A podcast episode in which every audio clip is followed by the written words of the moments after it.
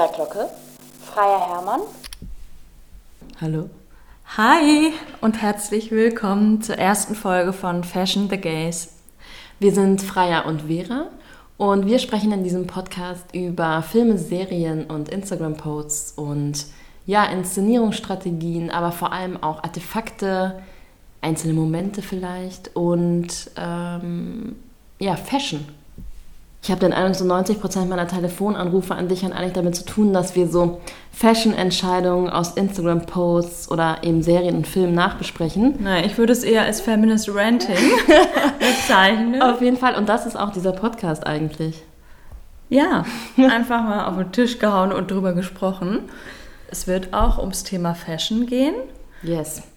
Fashion im herkömmlichen Sinne, aka geile Klamotten und wie sie inszeniert sind und was das über unsere Gegenwart aussagt und was das über Blicke, die wir auf Körper werfen, sagt. Aber auch im Wortsinne, to fashion bedeutet formen oder gestalten. Und wir glauben extrem daran, wie wichtig es ist, aktiv einen Blick, einen Gaze zu formen, einen, einen politischen Blick, einen feministischen Blick einzunehmen ja, und im Grunde reden wir auch einfach darüber, was es heißt, im Moment als Feministinnen Dinge anzuschauen. Genau, voll. Okay, lass uns starten mit der ersten Folge, in der wir über einen Instagram-Post sprechen von Balenciaga. Balenciaga. Balenciaga. Vom 31.08.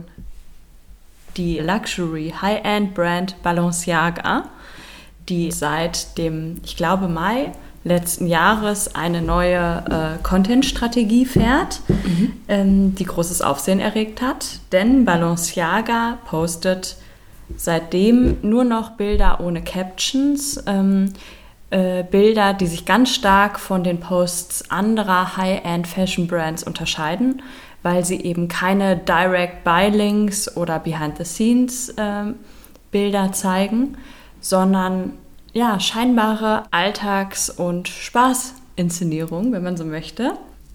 Und diese Inszenierungen haben einiges an Aufsehen auf sich gezogen. Was ich daran total markant finde, ist, dass es eigentlich keine Möglichkeit gibt, Leute wiederzuerkennen. Also es gibt halt keine Model-Inszenierung, es gibt keine Markengesichter, sondern es gibt quasi unterschiedliche Leute, die natürlich wiedererkannt werden können, weil sie im Social-Media-Kontext und so weiter vorkommen. Aber es gibt jetzt nicht die Faces quasi, wie das bei vielen anderen Marken so der Fall ist. Ja. Es gibt so diese extreme Dark Side äh, des Instagram-Feeds von Balenciaga, weil sie so wahnsinnig dieberische Tätigkeiten irgendwie auch haben und mhm. sich insbesondere auch von den Kunstwerken von BIPOC-Artists äh, bedient haben, ohne Credit zu geben oder Bezahlung. Mhm. Und da gab es ja so einen Fall neulich erst, ich glaube vor zwei Monaten, ja. dass sie von der ähm, deutschen Artist ähm, Trami Nguyen ähm, eine Idee und auch ganz konkret ähm, Inszenierungen gestohlen haben, nämlich das Masterprojekt äh, von Trami, wo es um so Female Motorbike Culture in Vietnam ging. Und sie hat so Motorräder inszeniert mit ähm, darüber liegender Fashion. Und Balenciaga hat diese Bilder einfach komplett kopiert. Ja. Und es war sogar so, dass äh, Balenciaga von ihr ähm, zweimal ein Portfolio angefordert hat mit der Aussicht auf ein Praktikum. Da, wie absurd ist es bitte, dann so ein Praktikum äh, in Aussicht zu stellen, um dann später einfach komplett diese Bilder zu klauen. Und da gab es auch online zum Glück so einen Backlash. Mhm, total. Ich finde, Balenciaga behauptet damit eigentlich permanent so eine, so eine Remix-Culture, wo es nicht um Autorinnen geht, wo es nicht um Quellen geht ähm, und wo permanent eigentlich so populäre Kultur und Bilder als so, eine, so ein Allgemeingut kommuniziert werden und dadurch einfach eine extrem unpolitische Art kommuniziert wird. Was natürlich krass aus einer Powerposition passiert, in der äh, Balenciaga einfach alle Möglichkeiten hat und sich dann noch erdreistet, äh, den Artists, von denen sie klaut, so Praktika anzubieten. Ja, genau, das ist ja eine extreme Anerkennung auf die super perfide, widerliche Art. Voll. Und ähm, zeitgleich dann zu sagen, ja, mach doch ein Praktikum bei uns und dieses absolut eben nicht anerkennen von ja, Ideen, Gedanken, Kunst. Ja, und diese geile Artist, von denen Balenciaga geklaut hat, heißt auf Instagram tra.me1 und check her out. Und Balenciaga, shame on you. Absolut. Ja, und heute wollen wir ganz konkret über den gerade aktuellsten Post von Balenciaga reden. Das ist ein Post, der nur aus einem Foto besteht. Also man sieht quasi ab Bauch, aber rückwärts zwei ähm, wahrscheinlich junge Frauen, auf jeden Fall sind es Personen mit ähm, langen braunen Haaren in einem sehr ähnlichen Haarton. Und sie füllen eigentlich das gesamte Bild aus. Sie haben ihre Köpfe nebeneinander. Ähm, die linke Person trägt ein schwarzes Kleid mit einem ähm, V-Ausschnitt hinten und ähm, die andere Person trägt ein Oberteil in einem plüschigen hellblauen Teddy-Material. Und das Markante an dem Bild ist, ist, dass die Haare der beiden Personen zu einem gemeinsamen Zopf geflochten sind und mit einem ja, braunen Haargummi fixiert sind. Genau, das Bild hat 62.983 Likes. Okay, fangen wir an. Was hast du an dem ähm, Post geliebt? Was ist deine Ja, was einfach macht deine mal Love aus? unironic Love. Ähm, ich liebe einfach, dass einfach kein Filter, kein visible Filter benutzt wurde. Das, find, das gefällt mir einfach. I like it. I love it. Und du? Ich liebe daran total, dass es ähm, quasi auch in so einer zur verschenkten Box des Internets liegen könnte. dass es ähm, ja, dass es diese, dass es diese schöne Randomness hat von einem, ja, von einem, von einem irgendeinem Familienschnappschuss und dass es erst durch die Kontextualisierung ähm, ja, ein Inszenierungsphänomen auf eine Art wird. Voll. So irgendwie auch in so einem Social Media Kontext ähm, ist das ja ein Bild, das man kennt, was auf oft würde ich persönlich sagen romantisch aufgeladen ist. Ähm, aber Echt? Zusammengeflochtene Haare impliziert doch, dass beide lange Haare haben, was im heteroromantischen Kontext ja nicht machbar wäre. ja, in so einem romantischen Freundin-Inszenierungskontext. Ah ja, ja, also ich finde das so ein klassisches Pinterest-Sepia-Bild eigentlich so. Voll. Und auch von Geschwistern. Und hier ist ja schon Aber- markant, dass sie dieselbe Ja. Haarfarbe haben. Ja, eigentlich finde ich, ist es sozusagen gar nicht Social Media bekannt, sondern es, ist, äh, es schöpft sozusagen aus so einem Pool von Bildern, die existieren, die man eigentlich immer nur reenactet, weil man es irgendwo gesehen hat, auch wenn man vielleicht für den Moment denkt, es wäre eine eigene Idee. Genauso wie wenn du dich vor den schiefen Turm von Pisa stellst und, und dagegen andrückst oder versuchst, den aufzurichten, scheinbar. ja. Äh, so eins dieser Bilder ist es Ja, ja, ne? total. Es ist irgendwie so ein ikonisches äh, Bild. Romantic Friendship. Friendship-Bild. Ja, total, stimmt. Das ist ja nicht so, als hätte ich nicht schon öfter überlegt, ob wir es mal machen können. Oh, und ich bin noch dabei. Worüber ich voll gerne mit dir reden würde, ist eigentlich die Sache der Farbgebung des Bildes. Und damit meine ich jetzt viel weniger diese, ähm, die Auswahl zum Beispiel der Kleidung oder so, sondern ich meine wirklich diese Art der Farbigkeit des Fotos, was für mich total viel mit so einer, mit der Ästhetik von etwas Unbearbeitetem zu tun hat. Ja. Was ich einen total interessanten Kontrast finde, wie natürlich der ganze Account von Balenciaga, das ist ja jetzt nicht nur das eine Foto, aber wie dieser ganze Account funktioniert natürlich auch als Ja. ein Statement gegen Filter oder dass man es so rezipieren kann irgendwie. Und ich wollte ja dich fragen, was macht diese Farbigkeit mit dir? Ja, du weißt ja, dass ich äh, Filter ablehne. ähm, ich glaube, man kann ja dieses Bild eigentlich nur mit dem Wissen um die anderen Bilder, äh, die der Account sonst so postet, äh, überhaupt angucken. Ja. Es ist ja so eine Gratwanderung zwischen Mokierung über die Überinszenierung anderer Fashion Brands Ja. und Ironisierung irgendwie auch, aber gleichzeitig auch das Ausstellen von I don't care oder ähm, meine Coolness liegt im Not Trying, so ungefähr. Ja. Äh, Und damit hat die Farbigkeit extrem viel zu tun, weil es ist ja noch nicht mal der Versuch, ein besonders schönes Bild zu kreieren, indem man jetzt diverse Haartöne, Haarfarben miteinander verweben würde oder so, sondern es ist ganz offensichtlich Snapshot, so. Ja. Ich glaube schon, dass durch das Blau und so diesen Teddystoff Fashion-Akzente irgendwie gesetzt werden, farbig. Ja. Aber das wären erstmal so meine Thoughts. Ja. Ja, was ich daran interessant finde, ist, ähm, dass mich die, ähm, die Farbigkeit des Fotos total stark an so Familienfotografien erinnert hat. Voll. Also an wirklich an diese, ähm, an diese kleinen, also äh, Fotos, die man mit diesen kleinen Apparaten gemacht hat, wo ich mich fast schon wieder gefragt habe, ob es ein Familienalbumfilter ist. Und diese Farbigkeit und die Inszenierungsstrategien irgendwie total, wie natürlich alles diese Spontanität so extrem betonen.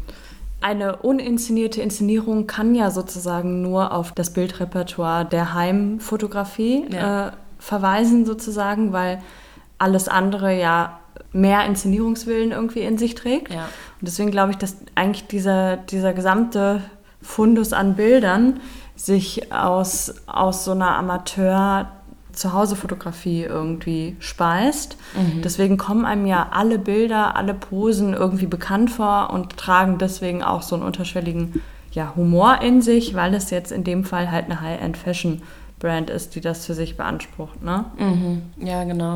Und das finde ich schon interessant, wenn sich dann quasi diese Hauptkäuferinnenschaft aus 60 Prozent aus Gen Z Personen zusammensetzt und da vielleicht auch oder irgendwie so als These zu sagen, eine Generation, die sich, ähm, die sich nicht interessiert für Inszenierung von Makellosigkeit und Perfektion, sondern so sehr klar wieder auf eine, ähm, ja, auf andere Inszenierungsstrategien von Authentifizierung irgendwie. Ja, ich glaube, das äh, geht ja auch zurück auf so eine ursprüngliche äh, Nutzung von Instagram, was ja tatsächlich äh, so proklamiert wurde oder beworben wurde als äh, Medium, um so Moments zu sharen einfach. Mhm. Ähm, und äh, sozusagen die kommerzielle Nutzung von Instagram, die ja jetzt gerade extrem fortschreitet mit den Möglichkeiten, da shoppen zu gehen und so weiter, wird ja konterkariert durch, äh, durch diese Art der Zurschaustellung. Mhm. Ähm, was ja irgendwie interessant ist, ist, Balenciaga äußert sich selber ja nie quasi ähm, gefragt nach dem Instagram-Account, äh, wie sie es machen. Ähm, und ähm, genau, es gibt quasi keine, keine Pressemitteilung oder irgendwas, sondern es gibt dieses Wissen, was immer wieder so ein bisschen weitergegeben wird, zu sagen, Balenciaga schickt einzelne Fashionstücke an ähm, Personen, junge Personen unter anderem der Kunstszene, die ähm, jetzt quasi keine riesen Influencerin sind und lässt die dann Fotos machen und wählt dann in der Regel eins aus. Mhm. Das finde ich interessant ähm, vor dem Hintergrund, dass es ja überhaupt nicht gecredited wird. Ja. Also Credits könnten ja so die Belohnung sein, ne? oder das System, nach dem es funktioniert. Ja, ein Bezahlungssystem, ne? Genau, ein Bezahlungssystem. Ähm, irgendwie jetzt so ganz platt gesagt, jetzt gerade vor dem Hintergrund, dass ähm, Balenciaga öfter Ideen ja. geklaut hat, Bilder geklaut hat, Inszenierungen geklaut hat, ähm, frage ich mich auf eine Art, warum das so, so lange funktioniert und ob das tatsächlich dann auch als funktioniert, dieser Instagram-Account als so ein 15 Minutes of Fame, mhm. der ja aber nicht gecredited wird. Also ich frage mich, was ist das für ein Aufbau? Ja. ja ich finde, das, was da ja äh, verkauft wird oder erzählt wird, ist ja schon eine Art von Crowdsourcing. Ja. Ähm, erstens über die, die Art der Bilder, die, äh, die das vermuten lassen oder die sich einfach auch so anfühlen bei der Betrachtung mhm. und dann auch über die mutmaßliche Arbeitsweise und das Fehlen von Links und Captions. Ja. Also es bleibt eine riesige Projektionsfläche, die extrem sexy ist. So, ich finde es richtig krass. Ich habe wahnsinnig viel dagegen einzuwenden, insbesondere aufgrund der äh, Klau-Vorwürfe, die es immer wieder gegen Balenciaga gibt und auch, weil ich einfach es dangerous finde, sozusagen, dass eine Brand sich dieser Art von Inszenierung bedient und scheinbar alles für sich in Anspruch nimmt als Werbung sozusagen. Mhm. Fashion-Inszenierungen müssen heute nicht mehr fashion-zentriert sein, äh, ja. vom Bild her, äh, um, um Werbung zu sein, sondern die Grenzen verschwimmen absolut. Mhm. It's a dangerous game und ein logisches Game und es ist natürlich extrem apolitisch, weil äh, es gibt überhaupt keine Widerhaken mehr. Es sind funny Bilder, die nicht besonders funny sind, die nicht besonders gut sind, die wahnsinnig interessant sind. Ähm, ich habe schon ein paar Mal entfolgt äh, aus Gründen. Oh Gott, das kenne ich so gut. Äh, aber ich ja. möchte es auf jeden Fall sehen ja. und ich habe das Gefühl, ich bin äh, nicht, ich nehme nicht irgendwie an einem Zeitgeschehen teil, wenn ich, äh, ja, absolut. wenn ich da nicht on point bin und gleichzeitig, ja, es ist so dieses wacke Game. Ja, was ich mich, glaube ich, frage, ist, dieses Apolitische kommt ja vor allem zustande, finde ich persönlich, durch das Nicht-Crediten. Was ich eine total merkwürdige Entscheidung wirklich finde. Jetzt gerade bei der Generation, ähm, die da die Hauptkäuferin schafft, ist, würde ich jetzt als sehr politische Generation bezeichnen, die genau darauf auch. Ah, nee, ähm, glaube ich gar nicht, zum Beispiel. Echt nicht? Ich glaube, dass sich das total dividet, mhm. Gen Z, äh, in äh, extrem politische Leute und Leute, die so postpolitical äh, einzuordnen sind. Also die 60 Prozent, die da die das Money haben, äh, Ja. glaube ich, kann, kannst du vergessen. Ja, ja. Das sind jetzt nicht Ja. zwangsläufig die Fridays for Future. Ja, ja, ich glaube, ich ecke Kids. da irgendwie so dran, weil ich es einfach nicht verstehe. Wenn man sich mit Artikeln zu Balenciaga und dieser Instagram-Strategie auseinandersetzt, geht es ja immer darum zu sagen, wow, krass, sie überdenken das, das, äh, die Inszenierung von Luxus. Oder hier ist eine Brand, die sich äh, positioniert zur Inszenierung von Luxus im Allgemeinen. Ja, da frage ich mich eigentlich, was ist das für ein Bild von Luxus, was einem kommuniziert wird? Und es ist tatsächlich eine Zäsur. Also ich würde es natürlich behaupten, es ist keine. Aus Boshaftigkeit. Ähm, aber natürlich auch, dass, dass es ja darum nicht geht bei den Strategien. Also ich glaube nicht, dass es Ja. bei der Brand darum geht, jetzt ähm, Ja. eine andere Inszenierungsstrategie von Luxus zu fahren, sondern dass die einfach nur in einer, so verschoben Ja. funktioniert. Voll. Ich glaube, das ist auch so ein bisschen das, was mir am meisten aufgefallen ist äh, bei der Betrachtung des Bildes, des Posts. Diese Art von neuer Wackiness, die ich darin lese, die so völlig ja eine Inszenierung ist, die völlig unklar lässt, ob es jetzt eine coole Inszenierung oder eine hippe, angesagte Inszenierung ist oder nicht.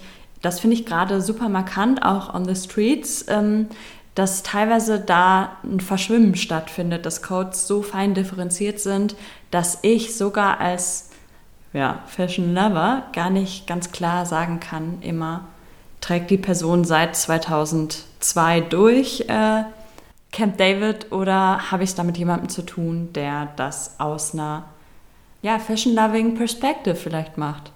Mhm. Man ist dazu geneigt, irgendwie eine Art von Unterlaufen äh, zu unterstellen. Ich glaube auch, dass viele Leute ausgestiegen sind.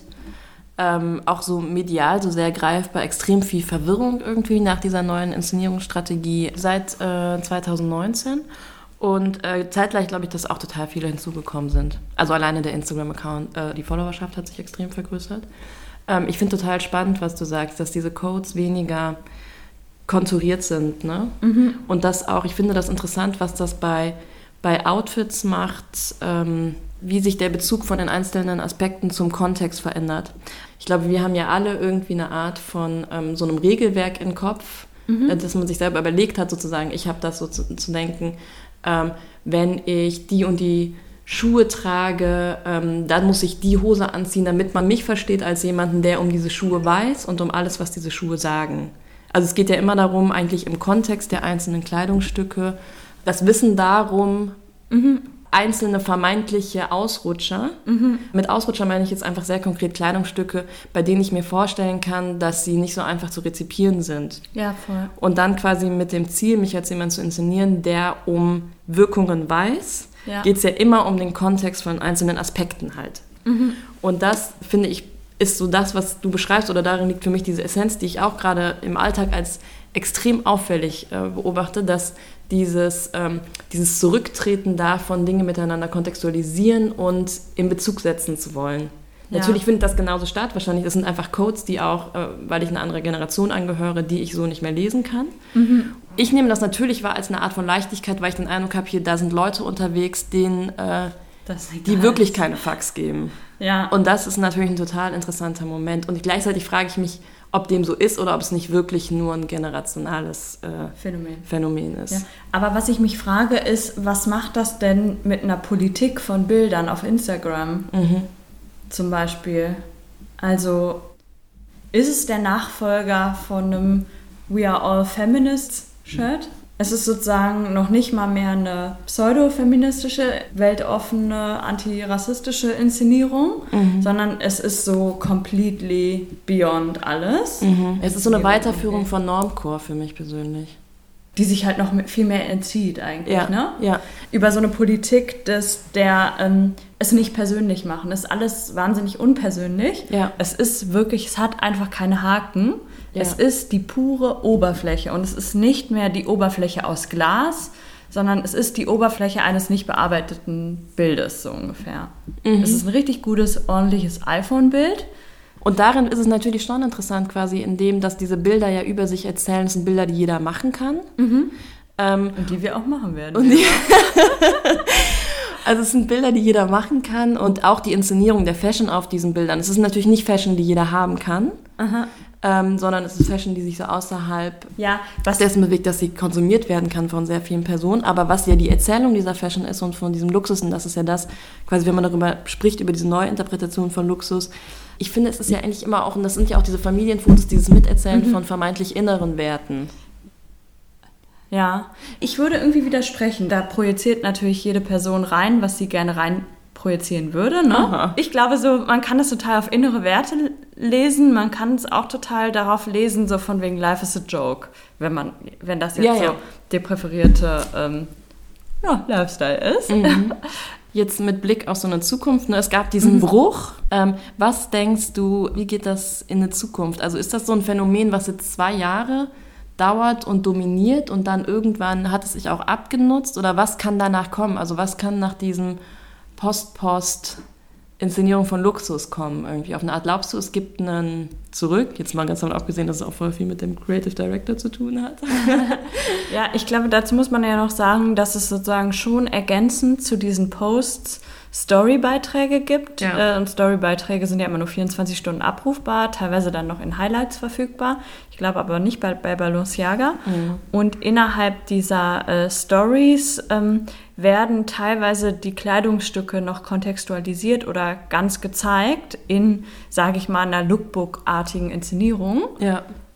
Und abgesehen davon, dass es irgendwie immer äh, Möglichkeiten gibt, andere Inszenierungswege einzuschreiten, glaube ich schon, dass Fashion-Inszenierung immer direkter wird und so mehr in, in unseren Alltag irgendwie einwirkt und greift und würde schon so denken, dass wahrscheinlich so eine allgemeine Entwicklung ganz stark zu, zu Liveness, zu Live-Videos, zu Stories geht mhm. und dass, dass diese Art sozusagen, ähm, ja, das nicht an Personen zu binden und noch nicht mal an Artefakte, an Kleidungsstücke, an Fashion Items, ja.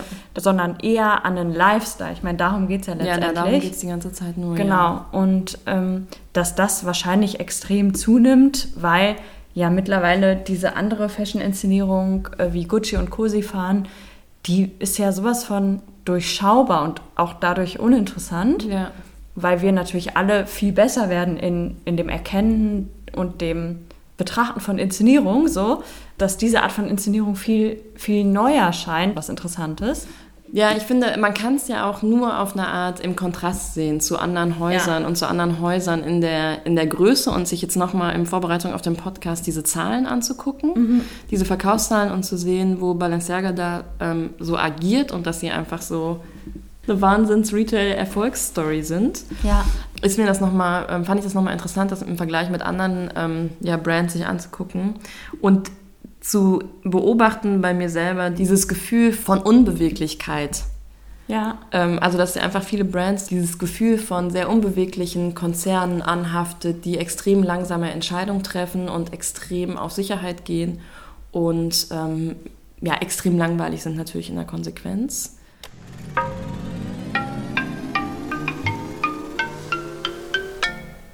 Okay, kommen wir zur Kategorie Inszenierung der Woche. Was ist dir aufgefallen, Freier? Oh Mann, Vera, ich habe ein Bild aus der Tagesschau vom 29.08., wo in Berlin ja die, äh, diese Corona-Leugner- äh, slash Neonazi-Demo stattgefunden hat. Mhm. Und ein Bild, was mir krass eindrücklich im Kopf geblieben ist, was ich dir auch hier als kleines Handyfoto mitgebracht habe. Ähm, dazu gab es auch Memes bei Instagram. Ich glaube, das ist so ziemlich kursiert. Und dieses Bild, was ich dir gerade zeige, zeigt nämlich einen White Dude, der äh, offensichtlich gerade in einer demonstrierenden Menge sich befindet, der äh, lockige Haare hat, grimmig reinguckt mit so zehn Tage Bart, keine Ahnung, und ein offenes ähm, ähm, Seidenhemd trägt. Er hat den rechten Arm nach oben gestreckt, ähm, statuenhaft denkt er, glaube ich, selbst von sich, äh, hält er da so drei Stängel mit gerupften Blumen empor und trägt eine extrem niedrig sitzende Jutehose, die, glaube ich, genau ja, das Allernötigste noch so verdeckt. Und ihr merkt, I dislike it a lot, weil ich finde, dass dieses Bild extrem äh, ja, dafür steht, wie eigentlich gerade so Inszenierungen verwischen, wie auf dieser Demo äh, scheinbar linke Demonstrierende, die ja, von sich behaupten, für die Grundrechte und ähm, ja, Menschlichkeit einzustehen, an der Seite von Neonazis demonstrieren. Ich finde, dafür steht diese Inszenierung von diesem ganz offensichtlich ja, linke Codes bedienenden Dude extrem stark. Und ich finde, in dem Bild kristallisiert sich total gut diese, ähm, ja, diese Nichtzuordbarkeit oder auch so eine Art der Verwirrung, die gerade herrscht, ähm, darüber, wer jetzt wie für was wo marschiert. Mhm. Ähm, dem natürlich so vorausgeht, so davon auszugehen, dass es ähm, klar voneinander abgetrennte politische Gruppen gibt, die unterschiedliche Inszenierungsstrategien haben, sich unterschiedlich kleiden, unterschiedliche Sozialisation haben vielleicht auch. Also mhm. eigentlich, glaube ich, auch mit sehr vielen ähm, ja, Annahmen, wie man rechts wird, wie man links wird, wann man links ist, wann man rechts ist. Ja. Ähm, und sich in, in, in dieser Figur und natürlich in ganz anderen vielen Abbildungen irgendwie ähm, ja, diese, diese Unmöglichkeit der Zuordbarkeit zeigt. Und ähm, ich glaube, also für mich ist das, hat das total viel damit zu tun, mit diesem Diskurs immer zu sagen, dass die Rechten jetzt in, also Strategien der Linken übernehmen, zum Beispiel wenn es um Protestformen geht oder Demonstrationen und auch Zeichen und Codes. Und ähm, ich finde, darin wird eigentlich so deutlich, dass das eigentlich schon, dass wir eigentlich schon an einem anderen Punkt sind, dass es eigentlich ein veralteter Diskurs ist, weil der eben so in sich trägt, zu denken, dass es diese Gruppen gibt, die voneinander abzutrennen sind und dass man hier jetzt eigentlich bei diesen neuen Phänomenen sieht, nee, die sind sowieso alle durchmischt. Voll. Es ist überhaupt nicht abzugrenzen, sondern es gibt einfach krass gemeinsames Gedankengut und das ist, man kann von Inszenierungsstrategien nicht mehr auf politische Gesinnung schließen und konnte man natürlich auch noch nie, aber jetzt wird so deutlich. Okay, das war die erste Folge von Fashion the Gays. Vielen Dank fürs Dranbleiben und wir hören uns nächste Woche. Bis dann. Ciao. Bis dann.